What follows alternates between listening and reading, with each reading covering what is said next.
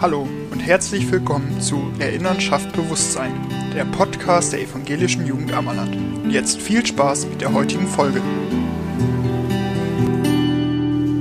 Moin, willkommen zu unserer Folge des Gedenkstätten-Podcasts. Wir, wir sind Erik und Philipp, zwei Abiturienten im letzten Jahr. Wir waren im Herbst äh, auf Gedenkstättenfahrt. Wir sind nach Erfurt gefahren, um äh, das dort gelegene KZ Buchenwald zu besichtigen und äh, würden jetzt gerne ein bisschen unsere, unsere Eindrücke äh, erzählen. Aber erst ein bisschen äh, über unsere Vorgeschichte. Willkommen auch von meiner Seite aus. Wir haben Donnerstag, den 7. Januar, jetzt Viertel nach zwölf mittlerweile, und haben uns in Philipps Wohnzimmer bei gemütlicher Kaminatmosphäre zusammengefunden, um diesen Podcast aufzunehmen, unsere Erfahrungen mitzuteilen und so weiter. Im Vorhinein möchte ich voranschieben, dass wir uns entschuldigen für die Audioqualität, die eventuell nicht ganz äh, perfekt ist. Das liegt daran, dass wir notdürftigerweise hier vor dem iPad sitzen, das kein Mikrofon angeschlossen hat, weil wir schlichtweg keins haben. Außerdem sind wir keine Podcast-Profis und haben uns damit auseinandergesetzt, wie man das Ganze aufzieht. Wir wissen nur, wie man redet. Da sind wir leidenschaftlich, das können wir gut und da würden wir auch gerne bleiben. Ja, warum haben wir diesen Podcast zusammen? Wären wir Mädchen, würden wir sagen, dass wir BFF sind, aber ja, unter Jungs redet man da ehrlich gesagt nicht drüber. Ähm, deswegen haben wir es eigentlich, es hat sich einfach so ergeben, es ist nie irgendwo ähm, final beschlossen worden. Der größte Unterschied zwischen uns ist, dass Erik kein Bier mag. Und äh, ja, unsere Vorgeschichte beginnt in der, in der siebten Klasse. Da ist Erik gerade aus Dortmund hergezogen und kam zufälligerweise in meine Klasse. Von da aus an haben wir die Höhen und Tiefen der Teenagerzeit zusammen durchlebt und irgendwann hat uns der Weg über unsere gemeinsame Konfirmandenzeit dazu getrieben, dass wir Konfirmandenbetreuer wurden. Dieses Kapitel begleitet uns seit jeher und ähm, wir sind auch immer noch leidenschaftlich Konfirmandenbetreuer, auch wenn die jetzige Situation es leider nicht so, nicht so zulässt, wie wir uns das erwünscht haben. So kam es im Sommer 2019 dann dazu, dass wir von, von Petra angesprochen wurden, ob wir nicht Lust hätten, mit auf Gedenkstättenfahrt zu fahren. Damals war das Ziel der Reise Auschwitz und äh, das hat uns sehr angesprochen, weil wir eh schon lange diese, für dieses Thema Interesse gezeigt haben und es eine wichtige Aufgabe unserer Generation ist, gegen das Vergessen anzugehen. Und somit haben wir uns dann schlussendlich dazu entschieden, eine Woche in den Herbstferien nach äh, Polen zu fahren um uns da das, die Gedenkstätte des KZ Auschwitz anzugucken. Da dies ein sehr, eine sehr beeindruckende Fahrt oder auch mit sehr vielen schockierenden Erlebnissen war, haben wir uns dann dazu entschieden, auch im Jahr 2020 wieder mitzufahren, und zwar diesmal nach Erfurt, um dann das KZ Buchenwald zu besichtigen. Dieser Aspekt Weimars hat mich besonders interessiert, weil ich im Abitur Geschichte und Deutsch gewählt habe. Also von Deutsch her mich interessiere für die Weimarer Klassik, die Epoche mit Goethe, Schiller, äh, Herder, ich glaube Wieland war noch dabei und so weiter, die die deutsche Literatur und das deutsche Selbstverständnis halt auch sehr geprägt haben. Und zusätzlich als jemand, der Geschichte gewählt hat, hat es mich auch noch interessiert, weil es natürlich eine, ein politisches Zentrum war zu Zeiten der Weimarer Republik und so drumherum. Und gerade deswegen hat mich das sehr angesprochen ich war auch mit dem Deutschkurs schon da gewesen, beziehungsweise mit dem Jahrgang und den Leuten, die Deutsch gewählt haben. In Weimar natürlich eher unter einem literarischen Aspekt, um die Weimarer Klassik besser kennenzulernen. Hatte schon Goethes Haus, Schillers Haus, das Gartenhaus, hatte ich mir schon angeschaut. Mit so Audioguides standen wir vor Schillers vermeintlichem Grab und so weiter. Und ich war schon nicht, also ich war schon Fan von Weimar, kann man schon sagen. Ich war schon Weimar begeistert. Und da hatte ich natürlich einen Grund mehr, noch mitzufahren und Philipp dafür auch zu überzeugen. Auch ich habe Deutsch und Geschichte im Abi und so schweiften meine Gedanken bei der Vor- und Nachbereitung dieser Fahrt um das Thema Hoch- und Tiefpunkte der deutschen Kultur und der deutschen Geschichte. Weimar verbindet man ja, also das nahegelegene Weimar vom KZ Buchenwald, verbindet man häufig ja mit der Weimarer Klassik oder der Weimarer Republik, also den ikonischen Zeiten deutscher Kultur mit vielen äh, Schriftstellern der ersten demokratischen Republik äh, des Landes das die erste Einheit von Deutschland, wie man es heutzutage kennt. Doch ähm, im Gegensatz dazu stehen halt die Tiefpunkte, die ganz stark verbunden sind mit den nationalsozialistischen Verbrechen und eben auch dem äh, Konzentrationslager Buchenwald was das größte Konzentrationslager auf deutschem Boden war, mit zeitweise über 100.000 Häftlingen und über 56.000 bestätigten Toten. Über diese Verbrechen und auch die Verbindung zwischen den Hochpunkten und den Tiefpunkten in der deutschen Kultur, darüber handelt mein Text, den, den Aufarbeitungstext, den wir hoffentlich auf der stattfindenden Gedenkveranstaltung, die geplant ist für den April, vortragen können. Vielleicht können wir dann ein bisschen über darüber ins Gespräch kommen, wie sowas letztendlich, wie auf dem gleichen Boden, wo Deutschland richtig aufgeblüht ist, wie Deutschland da äh, so ein Mahnmal des Schreckens sich selber setzen konnte.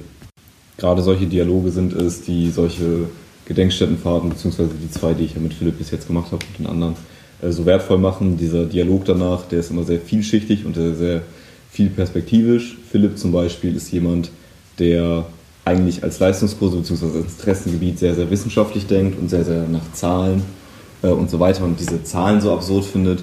Und ich denke eher so literarisch, sprachlich, bildlich sehr. Und deswegen hat mich am ehesten fasziniert oder mich am meisten bedrückt, was ich auch in diesen Dialogen dann äh, geäußert habe, diese Symbolik, diese Rhetorik von den Nazis, dieses Selbstverständnis, die Arroganz, die sie haben walten lassen und die Begrifflichkeiten, die teilweise heutzutage immer noch in unserer Alltagssprache mitschwelgen. So zum Beispiel auch das, ich nenne es jetzt mal, in das Tor von Buchenwald, von dem Häftlingsbereich eingravierte ähm, jedem das Seine. Das hat mich total schockiert.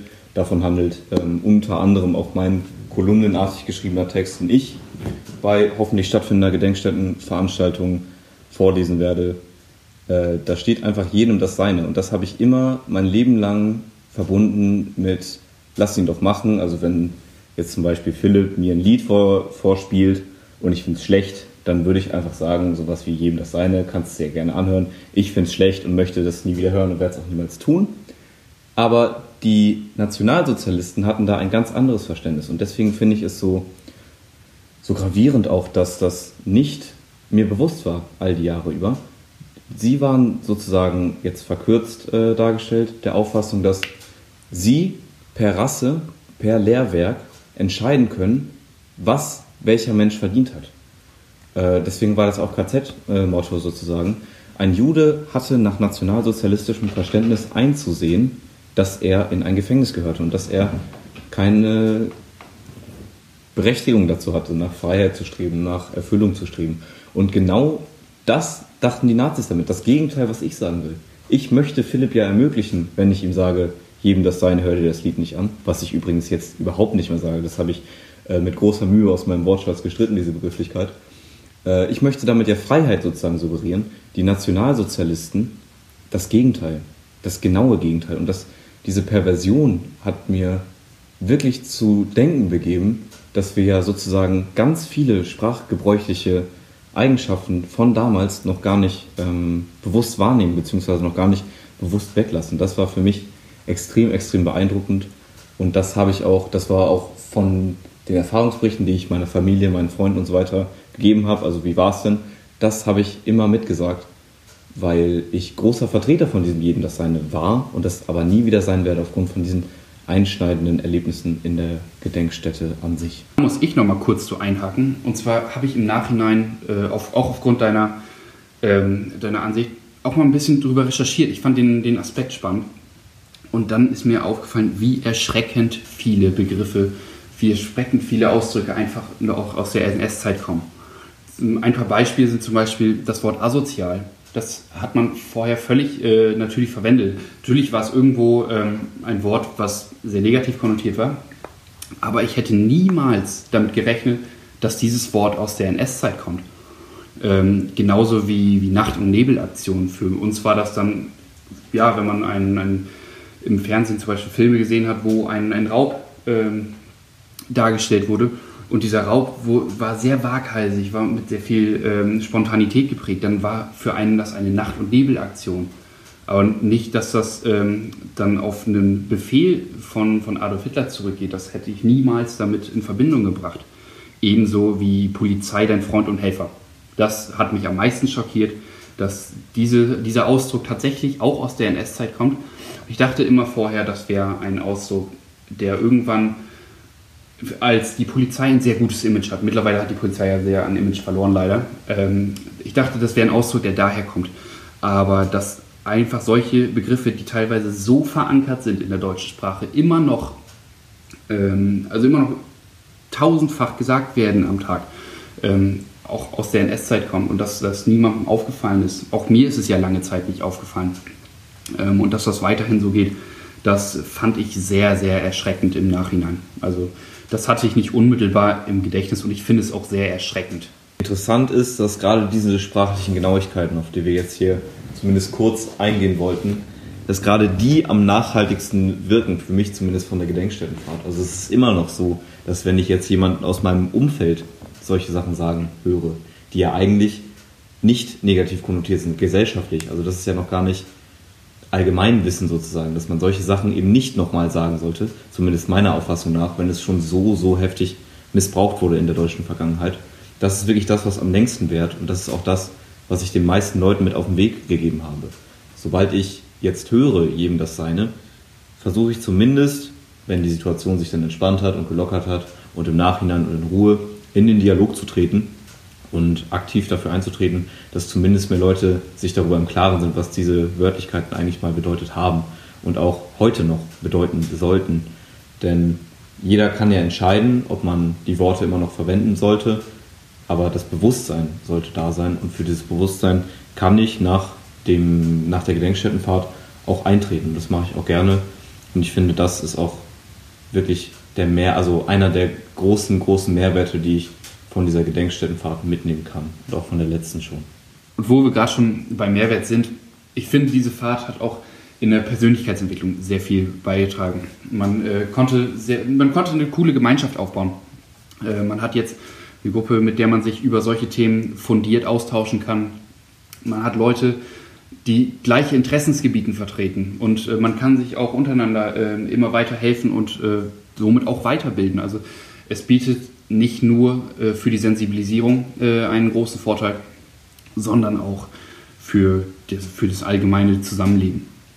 Da sind wir auch schon am Ende unseres kleinen Beitrags angelangt. Philipp und ich hoffen jeweils, dass wir bald bei einer Präsenzveranstaltung auch in den Dialog treten können. Wir bitten um Feedback zu dieser Episode, was man besser machen könnte, vielleicht auch, was euch gefallen hat im guten Sinne verabschieden wir uns für heute von euch und bis bald. Wir hoffen, es hat euch gefallen. Hört gerne wieder rein bei Erinnern schafft Bewusstsein.